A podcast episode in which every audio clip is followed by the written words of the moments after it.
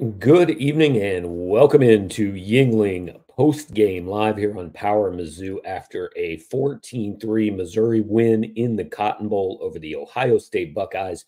Your Missouri Tigers, Cotton Bowl champs, 11 and 2 on the season, and at worst, come next week, the eighth ranked team in the final poll of the season, exactly where we all thought they were going to be when we started this thing in August. Appreciate you guys joining me. Um, I know some of you are at the Cotton Bowl in all likelihood. Some of you are probably watching Cotton Bowl post game. I appreciate you hanging out with me.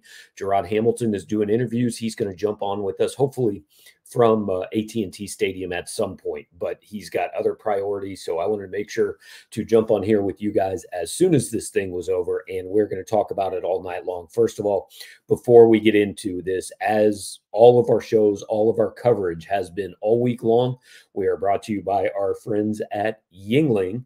uh, America's finest lager and oldest brewery. Uh, they make nice hats as well as good beer. Um, so, want you guys to follow them at Yuengling Beer on both Twitter and Instagram, and uh, crack one open and let's hang out and talk about it for a little bit. Um, comments, questions, put them in the queue. Alex is producing things behind the scenes. I will say, Logan, I have not had a Yuengling tonight. That does not mean I will not. Um, but I've got to get through this show. I've got a column to write. I've got a podcast to do. We've got video to do. So um, appreciate that you guys hopefully are deep into the Yuenglings. That's awesome. That's going to make for a good show. Thank God I'm not taking calls. Uh, but again, comments, questions, all that. Alex will uh, will put things up. I'll react to them as we go. I'll throw up. Some, I'll, I'll, put out some of my own thoughts. Okay, so let's start with Scott. And Scott, appreciate the uh, super chat and. Um, uh, again, we don't ask for it, but certainly appreciate it, guys. And uh, and if you want to, it's definitely going to get your comment on the show. Uh, Scott says the backup QB excuse is weak. Ohio State second and third string quarterbacks are elite five star recruits. So let me say this, guys. First of all, I, I tweeted this with about three minutes left.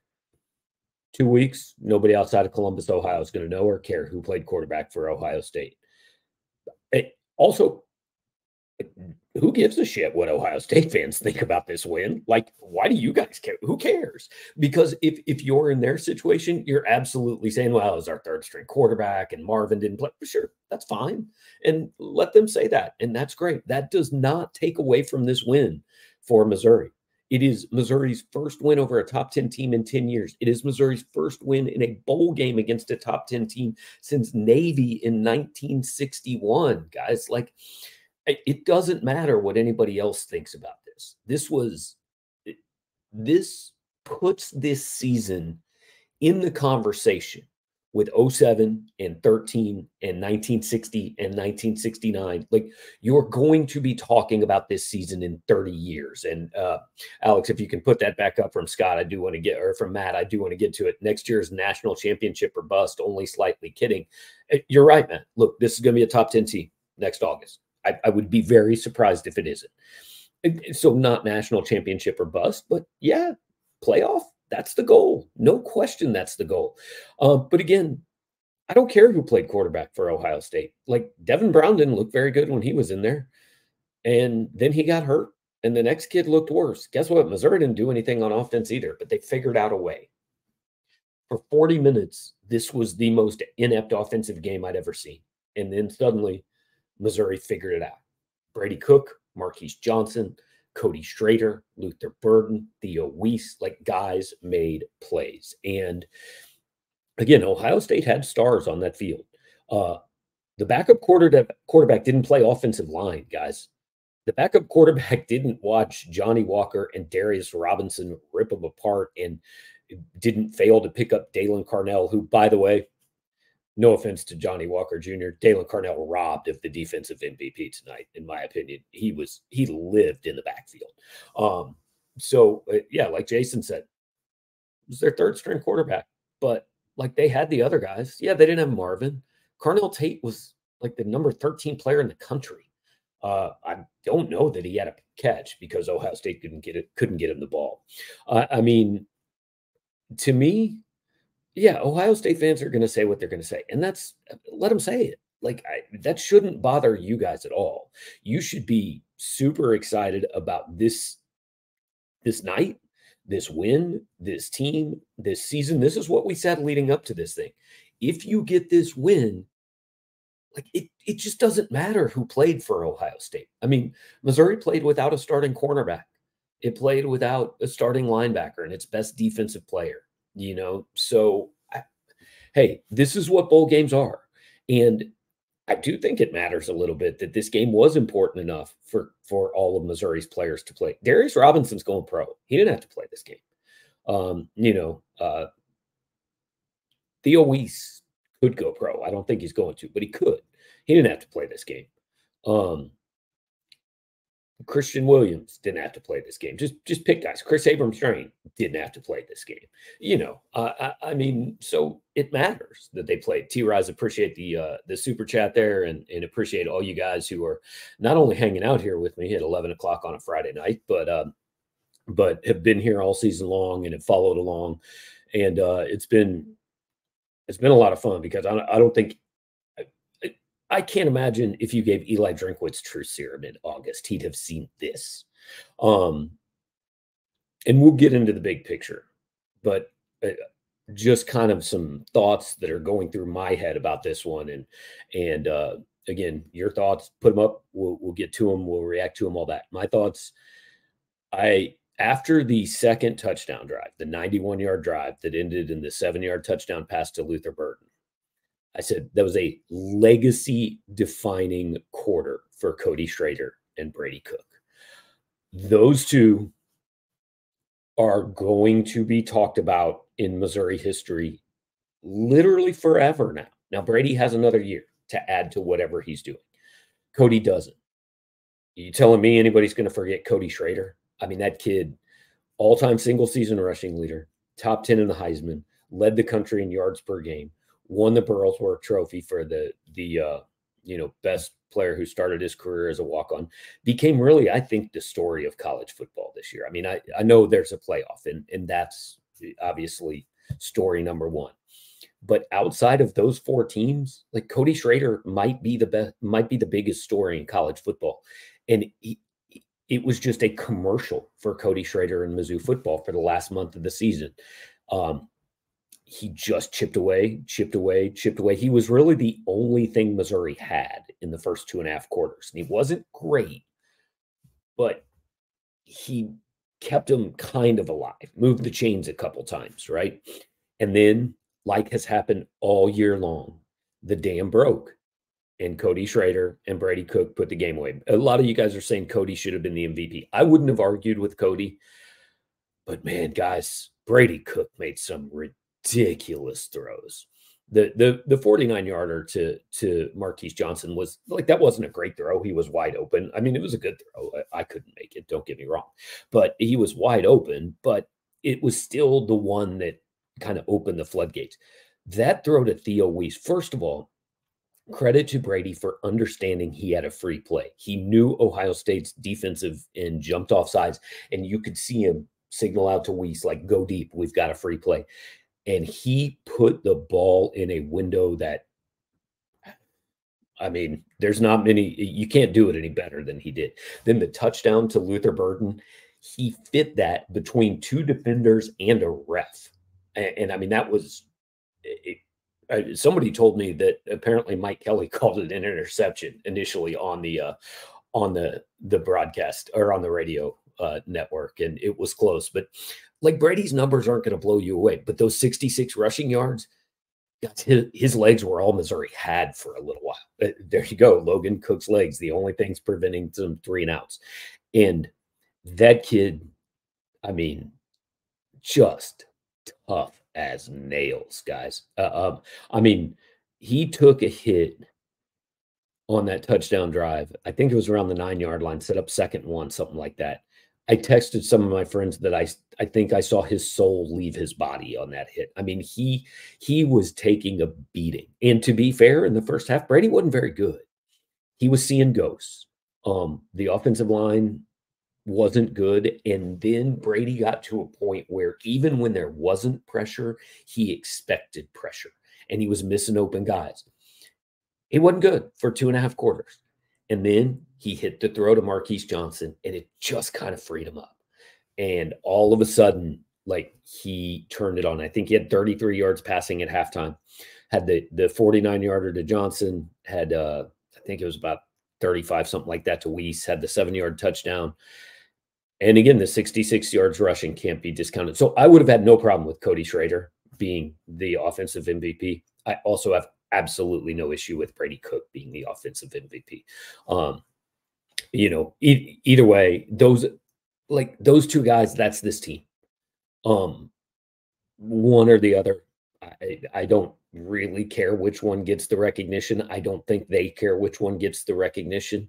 Uh, and like Larry says, you know, they're both just tough. They don't quit. And they like those guys are going to go down and this is the column i'm going to write at 2 a.m or whenever we finish this show is that was that second half cemented those two kids legitimately with names like daniel and macklin and ray and sam and like they are now in that conversation because of this season and where this season put Missouri, um, which is 11 and 2.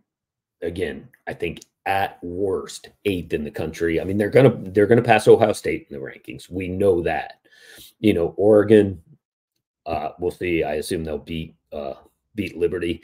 The Georgia Florida State loser. If it's Florida State, only lost one game. I don't know if Missouri jumps them. If it's Georgia, I don't think Missouri can jump them because Georgia beat them. But so, you know, Missouri's to be seventh or eighth in the country in the final rankings, which is, hey, can't complain about that. Um, and Peter, yeah, imagine if they beat LSU, the, the, the, they still wouldn't have made the playoff. The one they had to win was Georgia. Um, eh, beating LSU, like you'd have been sixth, maybe. Um, but you weren't going to make the playoff because you wouldn't have made the SEC title game. And there were a couple what if moments this season, but I don't know, guys. I think Missouri got everything out of this season it could. What I've said about this season since it ended, and Drew, appreciate the uh, appreciate the super chat, man. Thank you very much. Uh, got 420 of you guys here, and I appreciate that. Um, but I, I, I just don't think Missouri left much meat on the bone.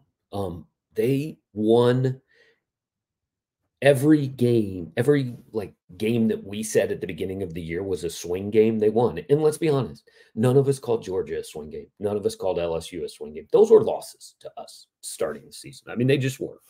Um, and I said, like, I just assume they'll lose at least one more. I said the ceiling on this season to me was nine and three. And completely wrong. Uh, they they won 11 games, you know, um, blew that ceiling out of the water. And I, I'm generally not a big fan of nobody believed in us, but this team can scream that all the way back from Dallas if they want to, because I mean nobody even did tonight, guys. Devin Brown, everybody knew Devin Brown was starting this game for Ohio State.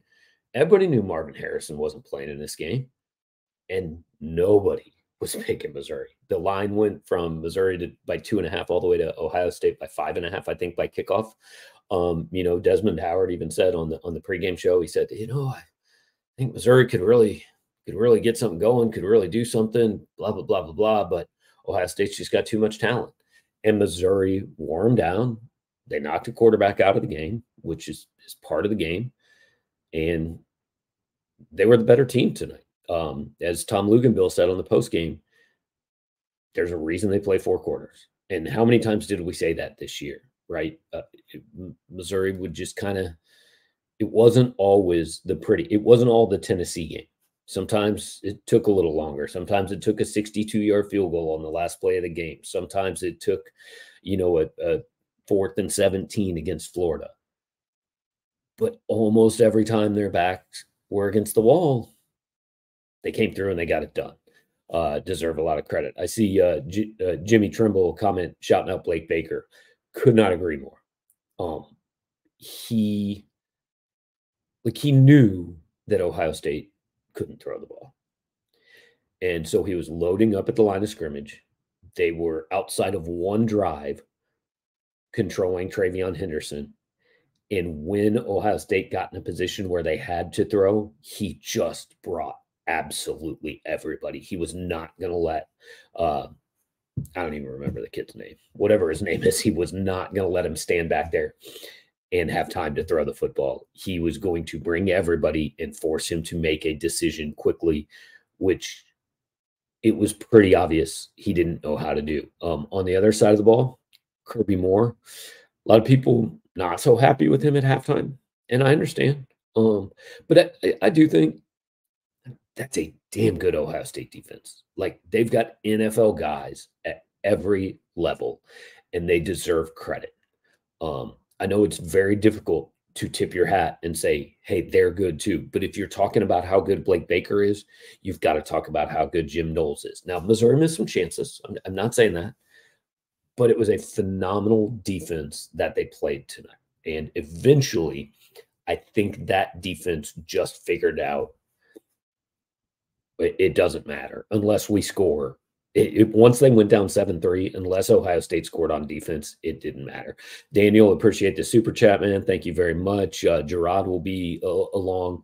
Again i'm hoping within the next 30 40 minutes um, I, I don't know uh, he's he's down in uh, obviously down in Dallas at the game. He is uh, doing post game interviews with Eli Drinkwitz and whoever else we can get. He's going to be riding well into the night, probably most of the time until he flies out tomorrow morning. Um, so if he can join us, he's going to join us. Otherwise, the 500 of you who are hanging out here are stuck with me. So uh, appreciate that. T Rise, thanks for the uh, thanks for the tip as well. Um,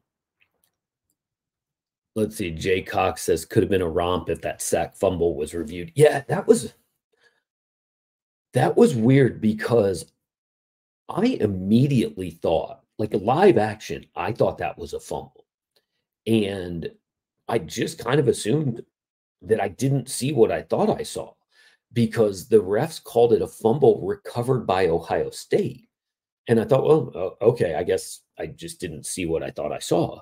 And then they showed it again, and I thought, why are they not taking a look at this, or why is Eli Drinkwitz not calling timeout? You know, um, so that was clearly a missed call. Their rules guy came on that it was clearly a missed call.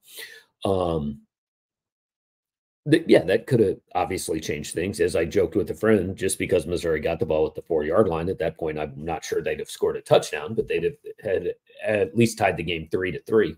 Um, but then the first half was the story of the first half to me was something we've said more about this team than you would think you would say about an 11 and 2 team. But every time they got close, every time they took a step forward, they did something that you just that just took away a you know a false start. Um, the the Johnny Walker penalty. I, I, and look, guys, I know I know that the Ohio State guy threw the first punch, but like you've literally been told since you were four years old by your mom, the second person always gets caught. You just, you've got to keep your head. I, and I understand the Ohio State guy should have been called for a penalty and they didn't see. I get it, but it does not matter. You cannot react in that situation um, because that penalty. I mean, Ohio State was going to have to punt from inside its one yard line worst case scenario, Missouri was going to get the ball at like midfield. That penalty, I thought at the time, I mean, that took probably three points off the board. And then you're lining up for a 65 yard field goal by Harrison Mevis. And I'm not sure he's going to make it, right? It's 65 yard field goal, but he's kicked it from that far before. So you at least have a chance. And you get a delay a game. And you're just going, if they could just get out of their own way, they would win the football game. And then they start the second half. Very first play. They try to run a naked bootleg. Jack Sawyer, not fooled at all, just crushes Brady Cook for a 10 yard loss. And you're going, maybe the defense is going to have to score, but they just, they just don't quit. Um, Cody Schrader, Brady Cook, the offensive line, Luther Burden, Theo Wease, you know, I mean, just guys all over the place, uh, making plays, and just in the end, survived and got it done. Peter wants to know if we'll sign a game clock manager for the next year. It is uh, it is fairly amazing how many issues that gives. Not just Eli Drinkwitz, it gives coaches trouble all over the country. Um, And I would like to see. I had some people say eh, that it almost had to have been like that the the play clock wasn't reset on that. I have no idea. I, I mean, I'm watching on TV like the rest of you. There were some things that happened that they didn't talk about that as much as you would have liked, you know. So I don't know if there was an issue with the play clock not being reset or what happened on that play, but you just can't get a five yard penalty there. I mean, it just absolutely can't happen. And then the craziest part to me was on the the last play, the Hail Mary, where they decided not to kick. Um, Ohio State rushed three guys, and two of them got pressure. I mean, it was just, it was unbelievable how bad that offensive line was in the first half. And then they got it figured out. Um, I, I had seen, uh, okay, I'm going to pop this up, Alex. Uh, T Rise had wanted to know uh, what Walker did. He clearly got punched in the head. So I know you could see that Walker was pointing at a guy. I think may have grabbed his face mask like after the play was over. And this is, I'm sure, after the punch. But you could see that he was kind of involved in some extracurricular stuff. And then he was talking, and then the flag got thrown. And we never really saw what he did. Like, I don't know if it was a bad word. I don't know if he reacted, but he did something that drew a flag. And again, I get that he got punched and uh, and all that. Um, but just watching on TV, I, I don't know exactly what happened. I just know that you cannot put yourself in a position to get that flag. And credit to Johnny, but I've said at halftime, I wouldn't play him in the second half. Credit to him, he played a hell of a second half. Missouri might not win that game without him. They gave him the MVP. And again, I would have given it to Daylan Carnell, but Johnny Walker played a hell of a game, no question. So he deserves credit for coming back from that. Um, it's always nicer to be able to maybe say, "Hey, don't do that after you win." Um, you also earn a little bit of a reputation, right? Um, got kicked out of a game earlier this year, and that follows you a little bit. Josh wants to know, and Josh, thanks for the super chat. Where does Cody rank all time at Mizzou? It's so tough because he's really about a one and a half year guy. I mean, I just can't I can't put him above Devin West and Henry Josey and he, you know, even like Zack Abron had 3,200 yards. Um, James Wilder, you know, it's a hell of a year. And it's a great story. And because he was on an 11 and 2 team, like he's going to be remembered forever. Year and a half, though, like, I don't know. I, I, I can't tell you where he ranks all time in running backs. I mean, I think a lot of it depends on your age. I was a, I was the same age as Devin West. I was a senior in college when he ran for 319 yards on Kansas. Um, I've always always had a soft spot for Devin. I still think he's the single season record holder because his bowl game stats against West Virginia that year didn't count. Um, you know, there's a, a generation of people who it's Henry Josey uh, because of his story and what he came back from and, and, all that. My sister's dog is named after Henry Josey. So if, if you're of a certain age, it's him. If you are, if this Missouri team is the first great team you really remember and have followed, then maybe it's Cody. You know, um, I, I just think things like that depend so much on what stage of your life you're in when you watch a team and, and all that, that some people will say Cody is, you know, had the best season or is the best running back in the history of the University of Missouri. And I, who am I to tell them they're wrong? I mean, I would have somebody else, but eh, you get to make your own list, you know. Um, you can argue that he had the best season ever for a Mizzou player. Yeah, you can argue it. Um, I, have always said the single best individual season I think I've seen was Danario Alexander in 2000. Uh, I guess that would have been 2009, 1,781 receiving yards. Um, I forget how many touchdowns, 15, 16, something like that. Um, you can argue this one by Schrader was better. Uh, had a hell of a year. I don't think there's any question. I'm for some reason frozen up. So uh, hopefully you guys are still hearing me. Not sure what is going on here. Um, do we have anything?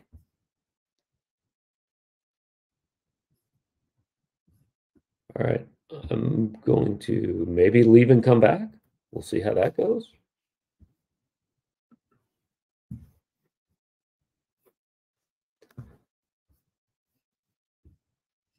All right, guys, I will uh, jump back in maybe.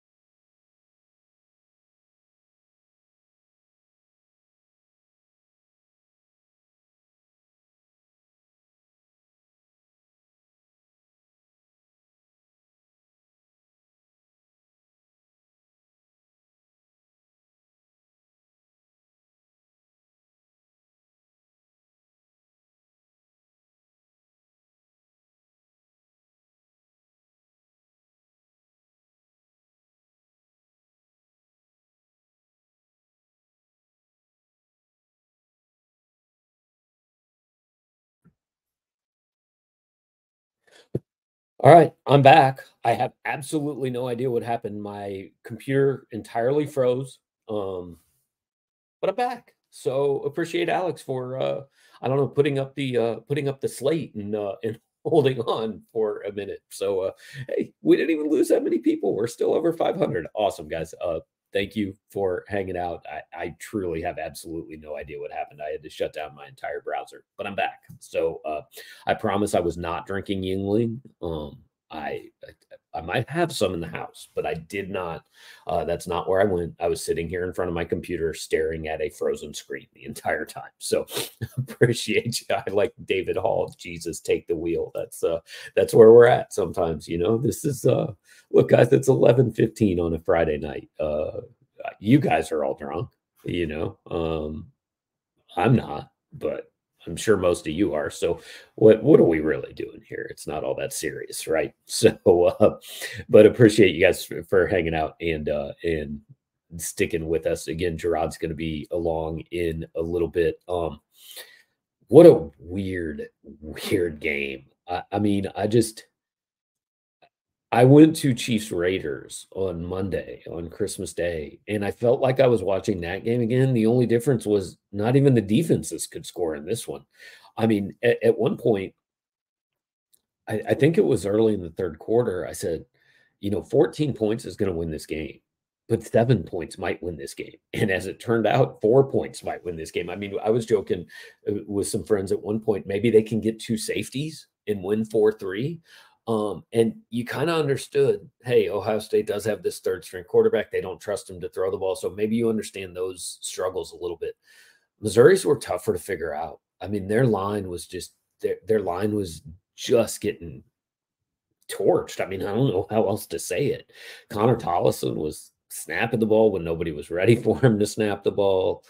Uh, Brady Cook started, like I said, seeing ghosts. He didn't have a lot of open receivers. When he did, he missed them. It just all looked very, very bad. And then all of a sudden it didn't. Um okay, so uh I'm getting uh combo. If we can throw up combos comment, uh Alex, JC said he sees himself coming back. I assuming that's Jaylon Carlies. And if that happens, I, I got to be honest, that would be a huge surprise. I mean, people have told me for weeks, yeah, I mean, no, we don't expect him back. Blake Baker said yesterday um, he'll do very well in the NFL. If Jaylon Carlies is talking about coming back, that's uh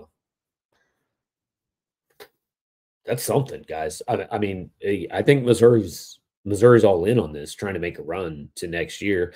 Davin says Luther told someone Theo's coming back. Yeah, um, I expect Theo Wease back based on what I've heard.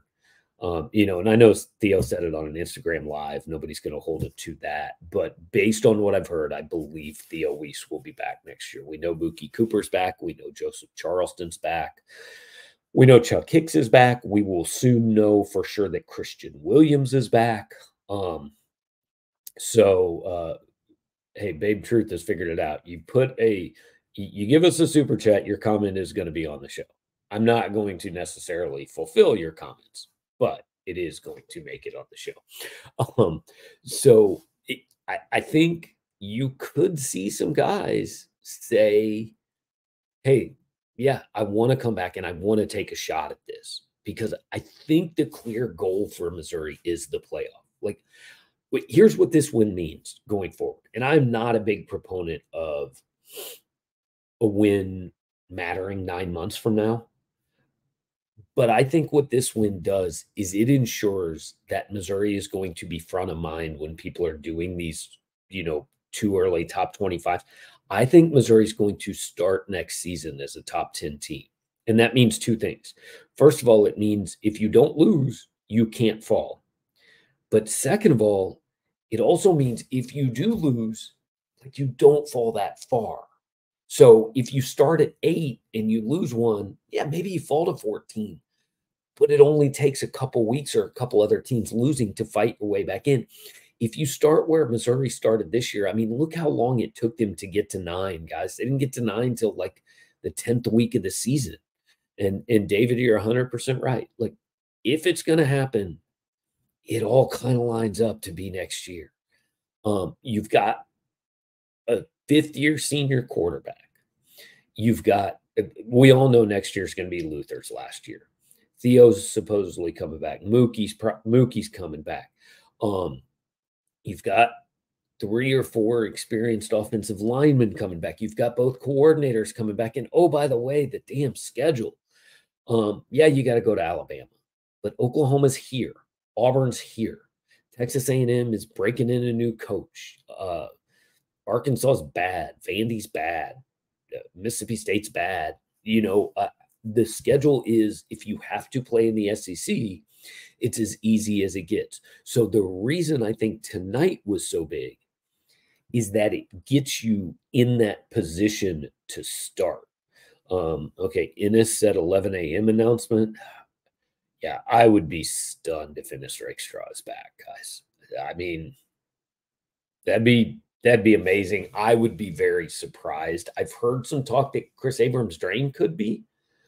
Um, but I would be I would be really surprised if Ennis Rakestraw is back. Um, again, we'll we'll see what he says tomorrow. He was trying to come to the Power Mizzou party in Dallas last night, so maybe I'd just DM him and find out uh, what he says. half the time he hops on our YouTube show. So Ennis, if you're here, let us know, man. If you want to make the announcement on this show. Um, Peter saying KAD is gone. I, I, think that's probably true. I think he probably leaves. I've just heard some talk in the last few weeks that like it might not be 100% done. Um, but I would expect he's probably gone. Yeah. Um, I mean, I mean, in his situation, again, uh, maybe you can convince these guys, hey, come back, chase a playoff. We got some, got some NIL money, all that. Uh, Sorry, yes, it's past my bedtime. but I would be surprised if those guys come back. But you're again, you're bringing back Christian Williams, you're bringing back Hicks, you're bringing back Charleston, Theo, Mookie. You've really addressed almost every need in the transfer portal. With uh, with uh, thanks, Steve Richards, appreciate that. Says uh, he is innocent. Innocent is coming back, but uh, every need in the transfer portal. Cayden Green's your left tackle Toriano Pride is a cornerback. You've got a linebacker in Corey Flagg. You've got a defensive tackle in Chris McClellan. Need another one of those. Probably need a defensive end. You've got a running back in Marcus Carroll. You've got another one coming um, it, or visiting next week, I should say, in Nate Noel from uh, Appalachian State. So you've kind of filled these holes and you can see the pieces coming together. Um, and, and I don't want to focus too much on next year. Um, but I know that that you guys like I know how this goes. You're you're already super excited about next season, so I, I did want to kind of go into it a little bit. Yeah, the, I mean next year could be like it could be the year you've been waiting for. Now, look, the last year we thought was the year we were waiting for was 2008, and we know that it didn't happen. So it's no guarantee by any means, but that is the goal. Um, Ryan is asking a question I want to get to. If Drink's getting a contract extension, yeah, I expect that. Yes, and I expect probably next week, if not next week, the week after. I would think we'll hear. I don't know what it is. I don't know numbers. Um, but based on everything I'm hearing, I fully expect that Eli Drinkwitz will have a new contract um, before spring football. I think he actually has one probably now. Um, it just it's not out yet, um, but I think he's going to get one, um, no question. Uh, and he should. He's earned it, guys. SEC Coach of the Year. Um, you can definitely make an argument. He's the national coach of the year. I mean, I don't think he'll win it, but he's in the top five. Jimmy Trimble says the extension is done. Yeah, that's that's everything I hear. Um, I don't know the details of it.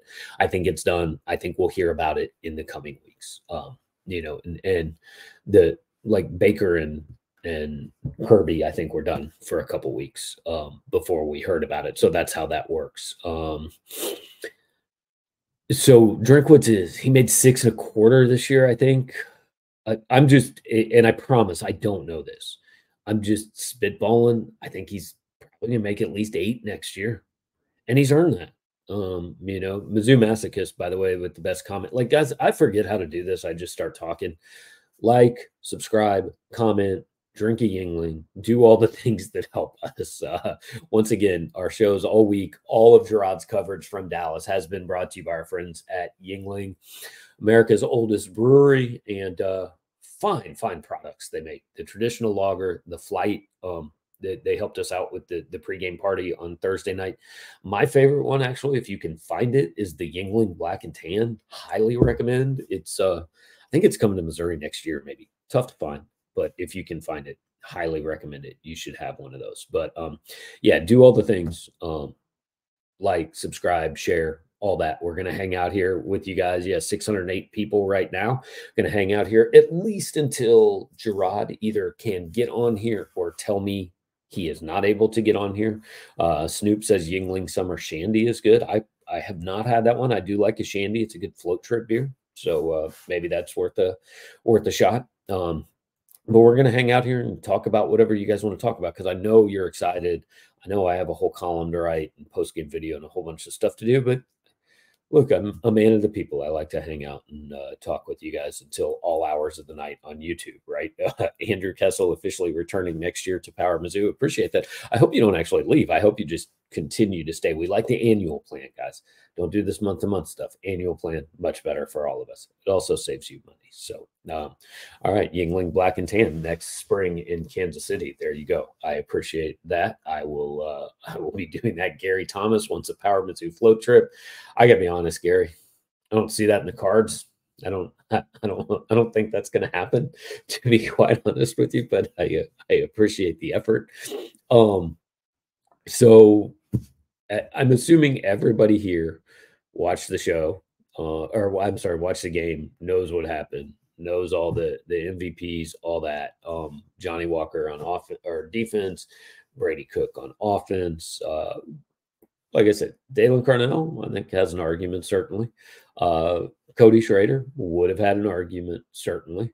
Uh, but that's I mean that that's a good thing, right? When you can make an argument for for multiple people. I want to want to read you guys some numbers here. I'm I'm just looking at the stats and uh Alex, whatever graphics you want to throw up, I'll I'll make sure to reference those as well. But Ohio State offensively, 33 carries for 97 yards. That is 2.9 a carry. They were 10 of 24 passing for 106 yards. Ohio State had 203 total offensive yards on 57 plays. That is 3.6 per play. I mean, Missouri had, I don't know how many tackles for loss Missouri had. It was eight in the first half. They ended up with 10 tackles for loss, eight quarterback hurries, two forced fumbles, uh, four sacks. I mean, just a ridiculous defensive effort. I, look at that. Look at the third down, guys. At one point, the teams were a combined one for 17 on third down. I know. Um, in the end, I guess they ended up a little bit better than that. Let's see. Uh, let's see if I can find the actual third down percentage. You can see, but Missouri was four for 16, Ohio State two for 15. So they combined to go six for 31 on third down. That's insane. Maybe weirder than that, they combined to go four for four on fourth down. And look, how have we not talked about this? How have we not talked about the, the balls on Eli Drinkwitz? You're leading 7 3, fourth and one at the 23 yard line. I said, you got to kick the field goal. Like, you've got to kick the field goal. You've got to go up seven. And Eli sent the offense out there. And I said, You got to kick the field goal. And he called a timeout. And I said, Okay, they're going to kick the field goal. And then he sent the offense back out there. And he got it. He put the ball in Brady Cook's hands, ran the same play they had run earlier in the game, this little fake pitch. And then Brady keeps it. And he needed a yard and he got two. And look, that's the kind of call. If it doesn't work and you lose the game, you're going to get massacred. I would be on here saying, How can you go for it there? You guys would be wanting to string him up. Um, but it worked. And he deserves a ton of credit because I don't think I'd had the balls to do it. I think I'd have kicked the field goal to go up seven. I understood him going for it. Like I want to say I wouldn't have killed him for going for it if he didn't get it. Um he deserves a ton of credit for doing it because I would have taken the points in the seven point lead because mostly because I thought, well, Ohio State's not going to go 79 yards and and tie the game, right? They can't score a touchdown.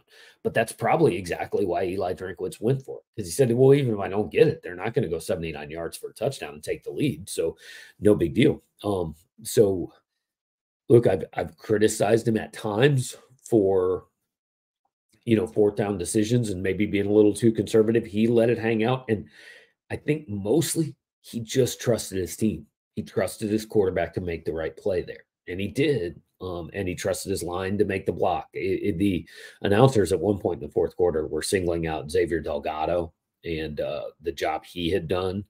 Um, so credit to him. Uh, everything he did this year pretty much was right. I mean, you can nitpick, you know, yeah, the penalty in the LSU game, the interception against the Georgia. I, I get it. Like it wasn't all perfect, but most things they did this year were right. Um, Casey Mo Sports Fan says they say teams uh, take on the personality of their coaches. I believe drinks defining characteristic is not given up. Yeah. Um, yeah, I don't know if I know Eli well enough to say that or not. Um, this team certainly has some blue collar, no quit No question about that. Um, and you know, if that comes from the head coach, I mean, it has to certainly come from the head coach uh, in some regard. I think. Um, P. Richards saying, "You go for it." There, it was the smart play, right play. Most coaches are, you know, uh, I don't know if I'm allowed to say that word on YouTube. Whatever, you can read it. Um, I, yeah, most coaches probably don't go for it there. And and uh, look, guys, I really am a go for it guy most of the time. The only reason I wouldn't have tonight is just the offense just was not. They just weren't getting it done most of the night. And and I don't think I'd have believed they could get a yard when uh when Missouri had like fourth and two. It, I think it was about the Ohio State 48. I said, you know, they're punting, and and I think it's the right move. I, I just don't know if you can trust your offense to get two yards. So, uh, but hey, credit Eli. That's why he makes six million dollars and is going to make eight million or whatever he's going to make next year. You know, so uh, more power to him. He made he he went out on a limb. He made the call. He trusted his team, and they did it right. Um, Ohio State calling for Ryan Day to be fired. Look, the crazy part is I kind of believe you. Um, I mean, he is 50 and 8 now as a head coach. Obviously, you can't stand for that. Here's the crazy thing, guys. This is the second lowest ranked team Ryan Day has ever lost a football game to. They lost to number 12 Oregon. This is the second lowest ranked team that has ever beaten him. Uh, he is 50 and 8, but he's 1 and 3 in the games that matter. Um, and, and look, this is like, I know that this probably kind of irritates Missouri fans and makes makes you mad. All the talk about, well, Ohio, this is a bad season. Ohio State doesn't care, all that. But that's why this is such a big win because those things are true because of who Ohio State is as a program. I looked it up the other day. I believe they have seven losing seasons in the history of their football program. That's 130 some odd years. Seven seasons with more losses than wins. Um, I mean, they are one of the top three programs, in my opinion, this century. Um, if you want to argue Georgia has now passed them in the last couple years, okay, but I still think if you go 2002 today, I go Alabama one, Clemson two, Ohio State three. They are like in any time period you want to define, it's a top five ish program, maybe six, seven, but you know, top five ish. Whether that's the last 40 years, the last 60 years, the last 100 years, it doesn't matter. They are like you don't use two full hands before you get to Ohio State in talking about college football programs. And that's who you beat tonight. And it doesn't matter that they had a third stringer who wasn't allowed to throw the football or couldn't throw the football. It doesn't matter if Marvin Harrison was on the sidelines or in the game. None of it matters. That's the program you beat tonight. And again, Missouri wasn't at full strength. Missouri wasn't perfect. Missouri shot itself in the foot a few times. They won the game. And they are 11 and 2. They are going to be, like I said, seventh or eighth in the country and none of the rest of it matters. In a month, nobody's even going to be able to name Ohio State's quarterback. I can't name him now. Logan Klein Metz. I don't know if that's right, but that's the point. I don't know who it was. Doesn't matter. Won the game. Um, and Joe, Joe, I think you speak for a lot of people. I got a few texts from people that were kind of oddly emotional tonight, um, and and I say oddly emotional, like that's how they described it, not me. Uh, he says I wasn't sure I'd ever get to experience another magical season. Uh, grateful for this year, and I, look, I don't know how old everybody here is, um, but this is now what tonight meant was you now get to talk about 2023 the way we talk about 2013 and 2007 the way my dad talks about 1960 and 1969 um you know the way that uh, i mean i think those are probably the five best seasons in school history without going back through you know uh, college football reference and, and checking year by year. But this season is going to be remembered with those now. And in 10 or 15 years, you're going to be talking about fourth and 17.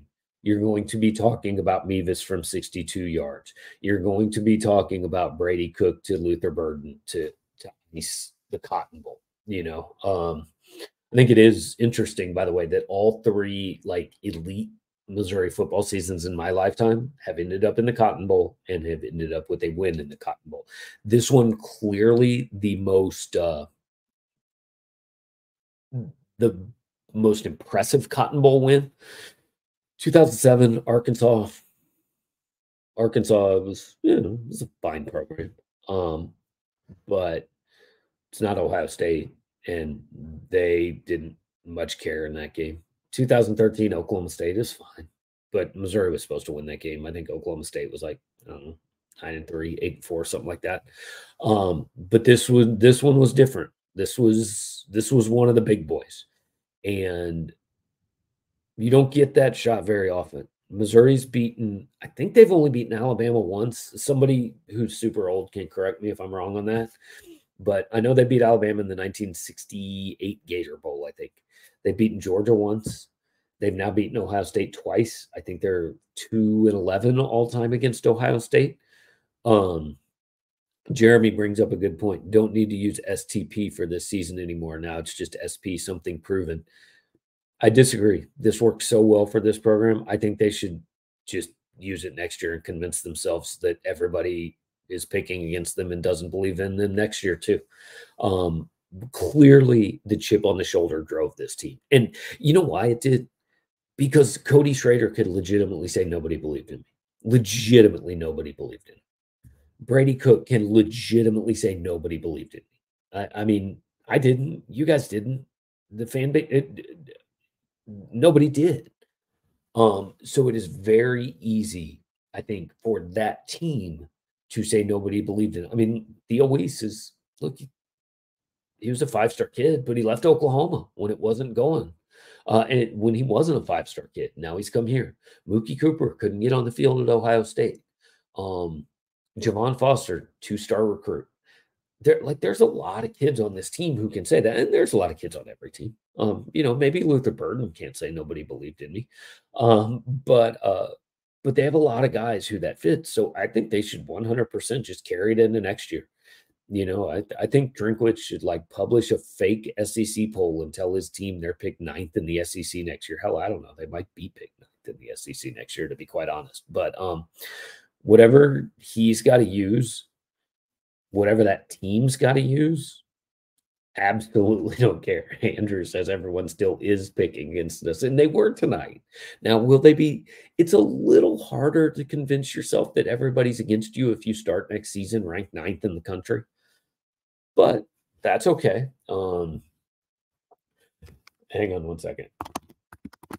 Okay, so Gerard just texted me that the press conferences are over. He is on his way back to the press conference, so he's going to join us for a few minutes. So I'm going to keep you guys entertained until he gets back here. We'll talk to him a little bit about his impressions of the game, a little bit about what Missouri said. We're not going to keep him all night because again, he has to write. I think he's got like an 8:30 flight tomorrow morning. He's got to get back to the hotel. So I promise he's not going to sleep. So I'm not going to keep him on YouTube all night long. Uh, but we'll get him on here and then when he's done, we'll we'll kind of wrap this up, and and we're gonna have a ton of stuff, guys. We had a uh, Connor McLean was shooting photos and videos for us down there um, tonight. Gerard is obviously going to have a full story from there. I've got a column that I'm going to write. I mean, it wasn't there, uh, but I feel like I have enough historical context uh, for what Missouri football is that I can offer up a little perspective. So I'm going to try to do that.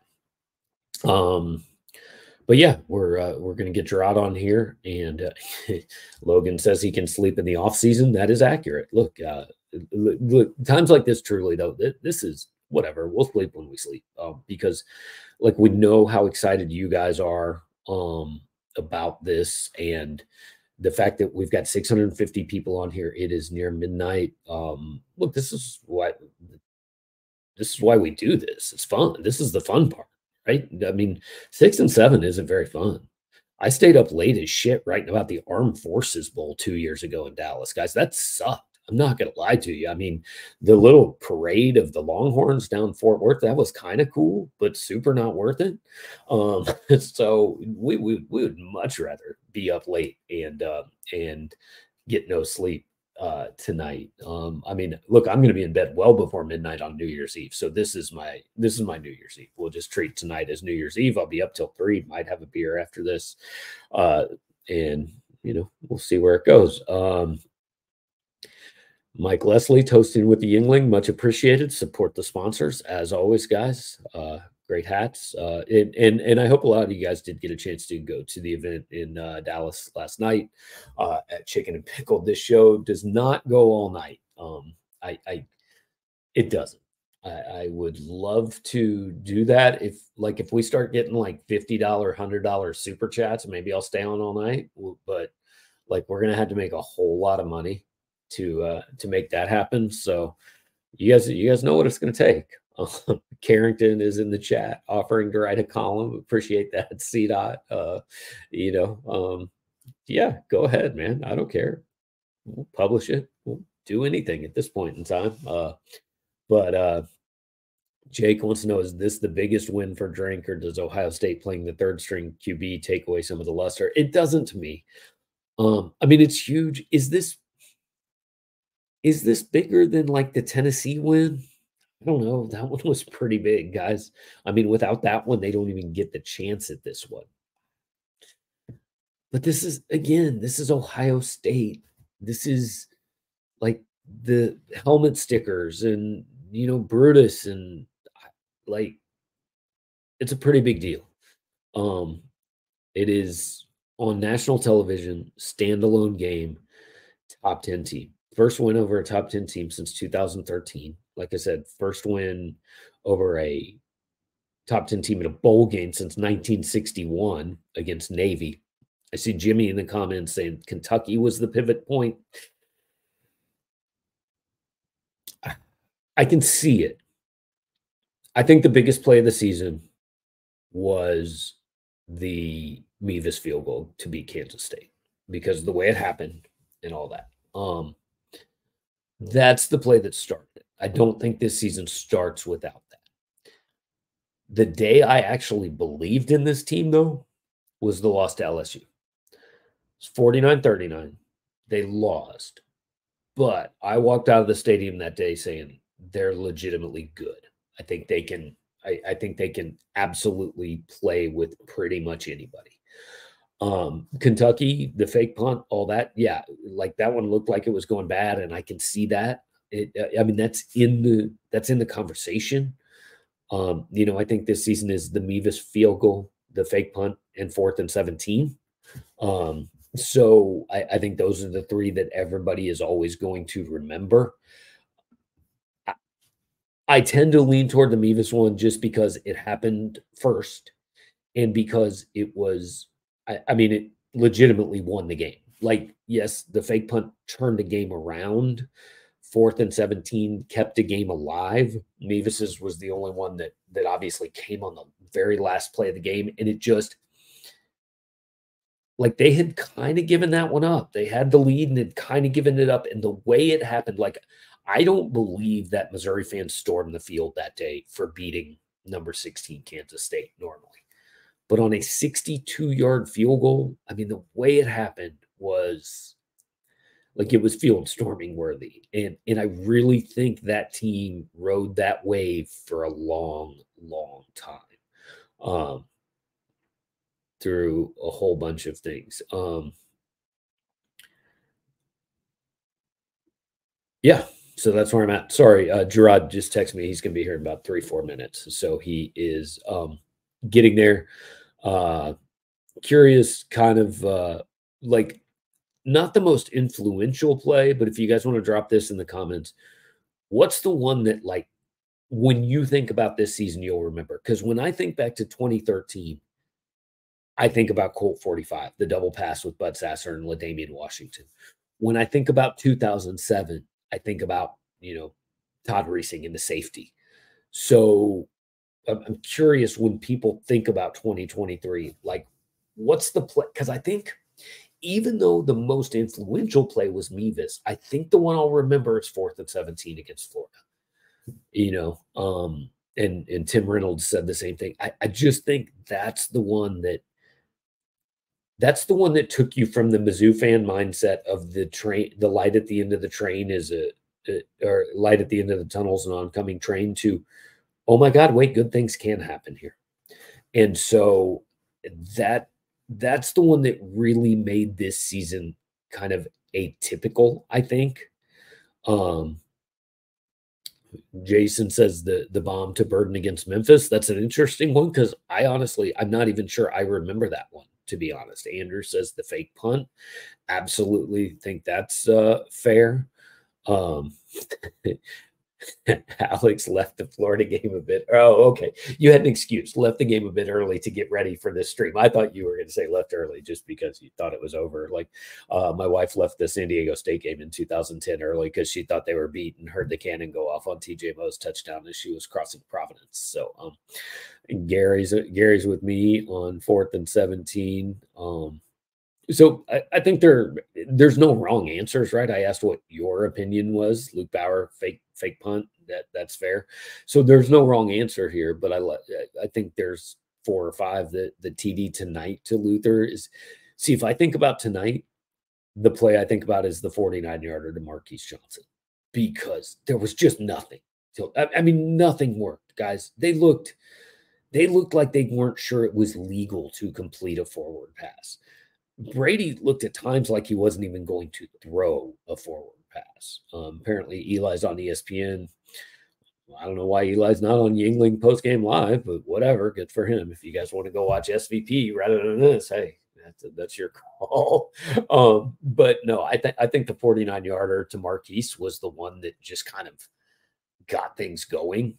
Um, uh, so I'm curious. Yeah, Carrington's talking about cool to see so many Mizzou fans. I'm curious for those of you who were there because it was tough to tell on TV what it was like. Um, damn, KC Mo Sports fan really came through with the $50 super chat. Really appreciate it. It's going to take multiple ones to keep me up all night, but we'll see how it goes. But that's awesome, man. Really appreciate that. I know you've been here for a lot of our streams throughout the uh throughout the season and the year.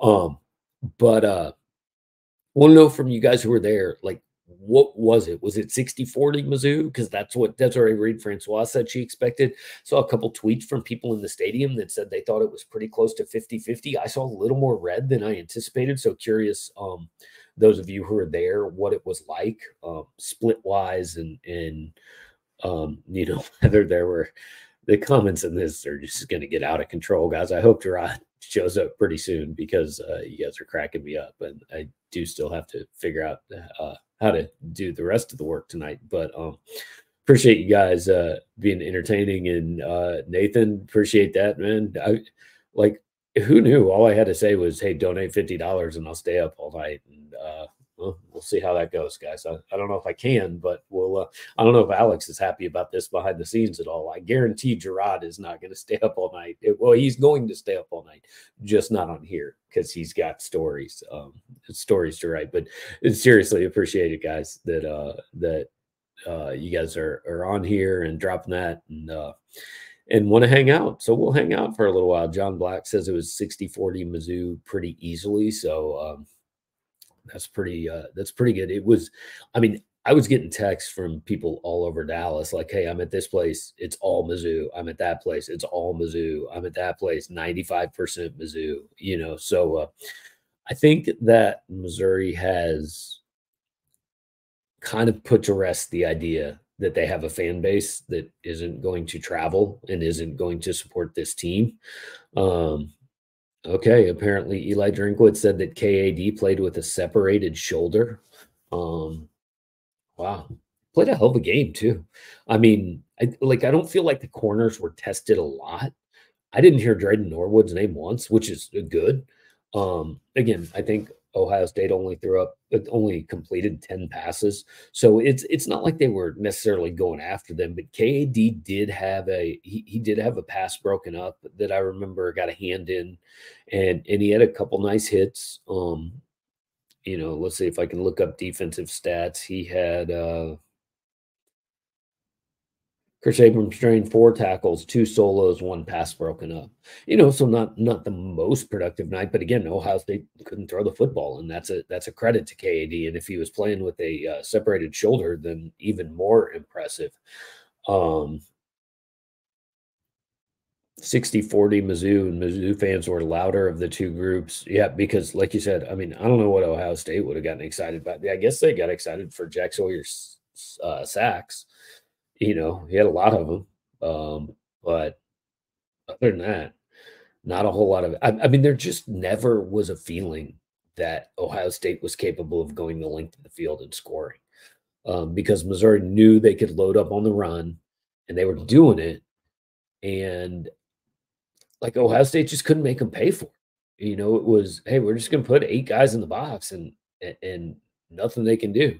Um, Stewart says maybe overstating it, but this season feels like Mizzou was finally accepted by the SEC. I don't know. When you walk in and you go to the league title game in years two and three, uh, pretty much if I'm a Mizzou fan since then, I would have said piss off if you don't think we belong here. Maybe get there yourself, you know.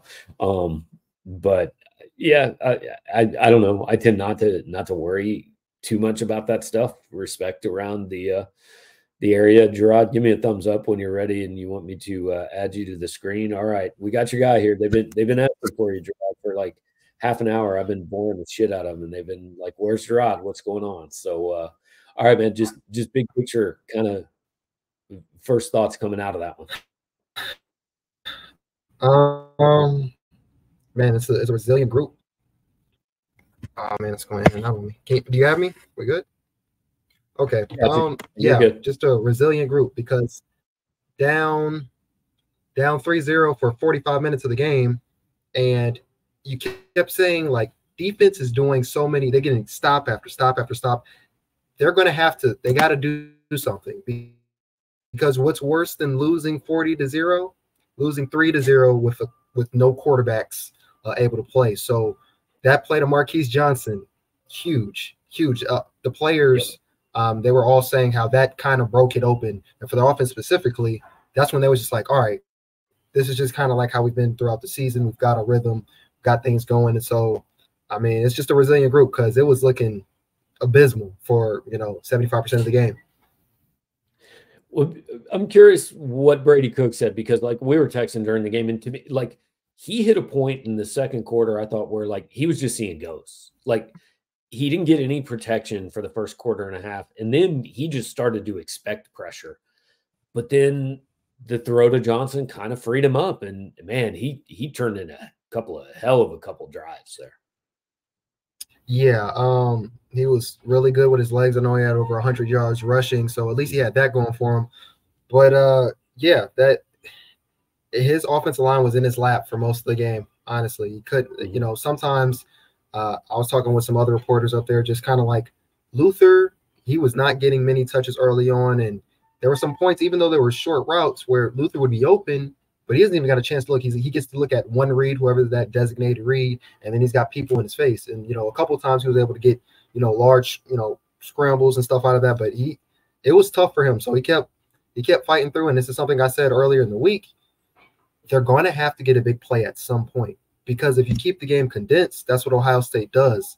And for all the stuff they can't do as far as you know, Ohio State not getting takeaways and you know maybe the sack numbers, it's pressure, and they keep the field, they condense the field. So it's kind of like the equivalent of, you know, when teams get in the red zone, it kind of limits your offense, limits the passing and stuff like that. That's what they do with the entire field. That's what they're really good at. So they had to stretch it and they, they were able to. Defense, man. I know it was a third string quarterback, but damn, they were good tonight. I mean, they they were they were all over the place. It, it was like they just said, "Okay, we know you got to run, so we're going to load up on that." And and Ohio State, eh, there was one drive where TreVeyon Henderson ran the ball. And other than that, they didn't do much of anything all night. Right. D Rob said something like, um, once somebody asked him, did the game plan change once, you know, uh, Brown went out of the game? And he was just like, yeah, usually I was expecting no, because most of them say, you know, oh, it's game plan saying he was like, no, no, no, because we knew they were going to run. So all we had to do was sell off the run. And then once they got the lead, they knew, okay, they're going to pass. And you know, going into the season, uh, Lincoln was it Kienholz? He had 19. I, I, don't know. I've called him like five different things. I can't ever remember. well, well Lincoln had 19 uh, snaps in, in two games played. So, um, and I, I don't know how many of them were passing, but I figured maybe none of them. So they, they knew what they could do. Five. Okay. Five yeah. So, you know, kind of the point there. Yeah. Um, so who did you guys talk to after the game? Yes. Okay. So um, I couldn't talk to obviously couldn't be really in drinking Brady's and Johnny's. That was kind of at the end.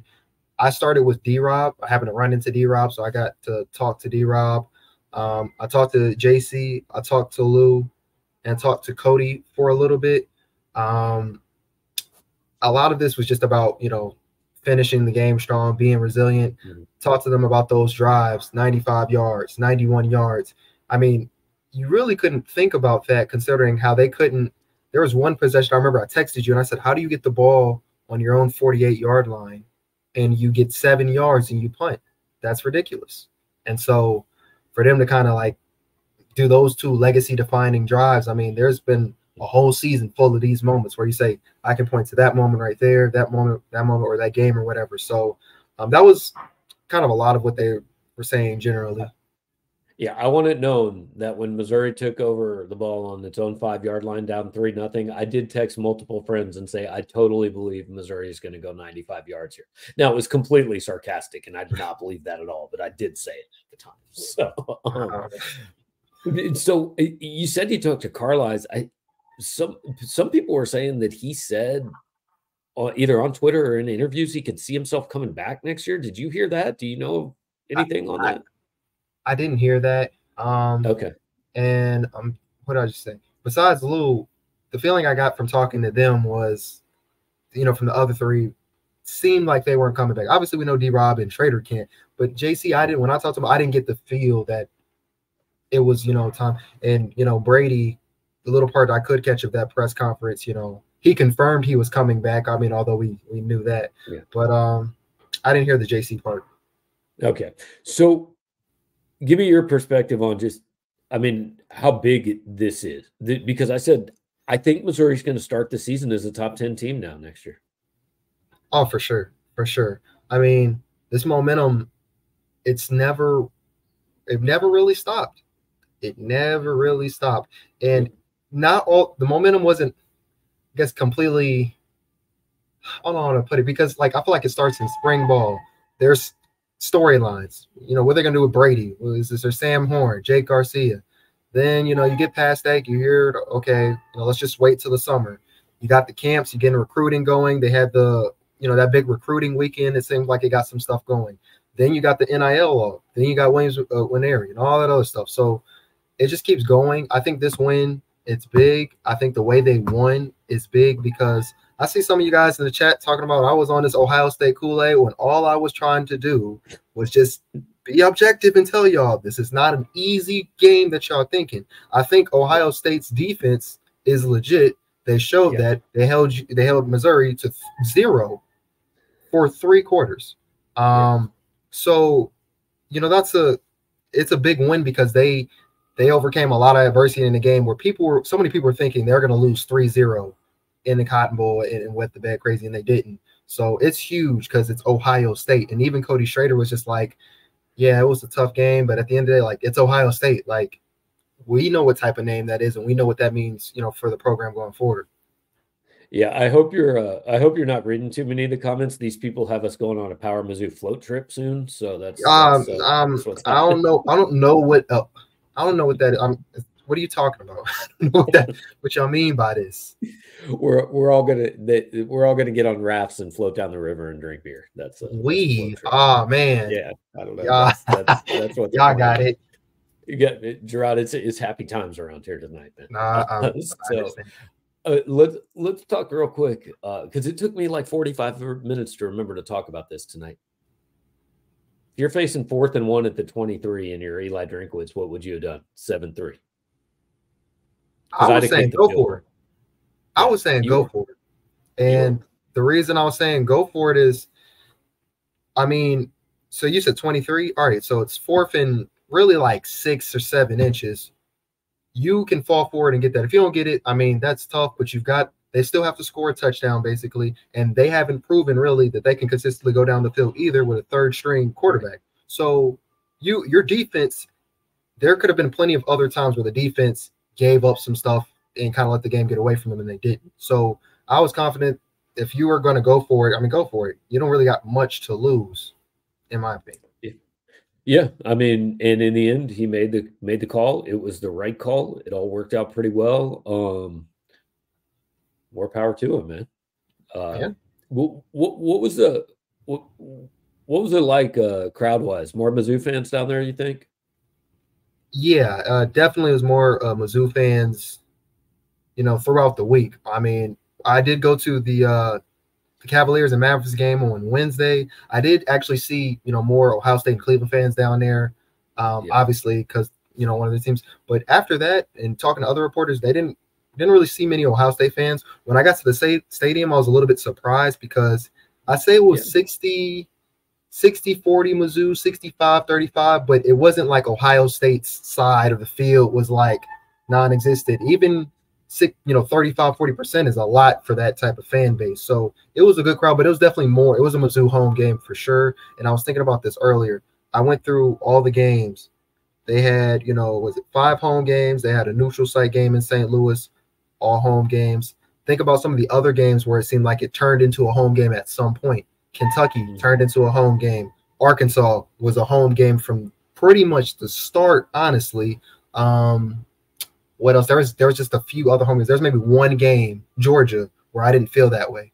Yeah. Everything else turns into a Missouri home game. So the fans really showed out uh, for their team this year. I, I got to say, man, I'm a little bit disappointed that you did not get your guy Pat McAfee to come on with us tonight. Ah, uh, man. Ah, uh, yeah. Um, he was he was cool. I met Pat uh pregame. He told me he liked my nice shoes. For those wondering, I got some 13s on, some white and blue, gray 13s on. He said he liked my shoes. I got a quick picture with him. Uh, but yeah, yeah, he's very nice guy. Very nice guy. Not not nice enough to hang out with us at midnight on YouTube, but you know that's all right. I'm sure Pat is on one of his many private jets to wherever he's about to do the show next or whatever. He could he could come on the float trip. yeah. All right, man. Well, hey, I know you got a ton of stuff to do. You got to get a shuttle back to the hotel, so I'm gonna let you get to that. I'm gonna finish up with these people, and uh, I don't know. We'll uh, we'll sleep at some point. Probably not tonight, but at some point. Yeah, I mean, well, I wanted, I do want to say, you know, this real quick. I know some of y'all still hating on me for my for some of my analysis uh, for this game and this year, but honestly, just like I said yesterday, um, you know, at the the chicken and pickle, you know, event subscriber event we had yesterday. Really do appreciate you guys subscribing and you know reading reading all our stories. You know, Drew, Sean, Gabe, myself, um, listening to the podcast. Something I was telling everybody yesterday, and you may have heard it then, is I think we all wake up thinking we hope you get your money's worth and that we're giving you the content that you're paying for. And so just appreciate you guys. I mean, obviously the season's over, but we're still gonna keep doing stuff. But appreciate y'all sticking it through and deciding to come here for your, you know, Missouri sports needs. And and float trips and shirtless float YouTube trips. shows too. So yeah. yeah, all, all that stuff. All right, man. Appreciate you. Uh hope you enjoyed it. Had had some had some time to uh to take it in a little bit. And uh I don't know. Well hopefully you uh hopefully you get to your flight without uh four three forty tomorrow morning. Yeah, I think I'm gonna be writing all the way. I'm not gonna be able to sleep. I probably will finish right. by the time it's time to to get that that Uber. So it, I'll get some sleep when I get home. all right, man. Have a good one. We'll talk yeah. to you. All right, that is Gerard Hamilton from AT&T Stadium. Uh, appreciate him jumping on, and I didn't want to keep him all night because, again, guys, he's got. I, I mean, just got done with interviews. He's got stuff to get up on the site. I mean, I do too a little bit, but you know he's he's the guy that's working hard. I sat on my ass to watch the game on TV like you guys did tonight. So uh, you know uh, I got Yuengling downstairs if I want to. So um, but I wanted wanted to get him in so you guys could kind of get the perspective of he he talked to some of the guys and all that. So he talked to Luther, talked to Darius, uh, talked to uh, Jaylon Carlies. Uh, I had a little bit from Drink and Cody and uh, Brady Cook. So all that stuff is is going to be up there. Um, yeah. So I don't know, guys. Other than figuring out where we're going on the float trip, uh, I don't really know what else we got left to do tonight. Um, Andrew is apparently the float trip chair. Uh, that's where we're at. Um, but it, seriously, like Gerard said, like uh, we do appreciate you guys um, coming here. And I mean, we had 650 people on at, at midnight, you know, uh, truly do appreciate you guys being a part of this. And um, I, I don't want to say humbled because, like, I don't really get humbled. That's that's not really a word I use to describe myself, but um, do appreciate that you guys choose this as as your place and your outlet. And like, I know we don't always see it um, see it from the same lens I know sometimes you need me to blame the refs a little bit more than I do, and sometimes you need me to be a little more upset after a loss or elated after a win. Um, but that's what I leave to you guys. Uh, but it has been like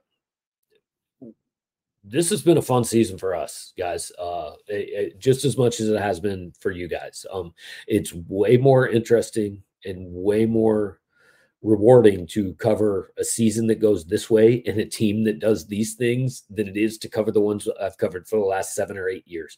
Hell of a season, um, hell of a ride, and I, I mean it's it's just like the portals opening back up.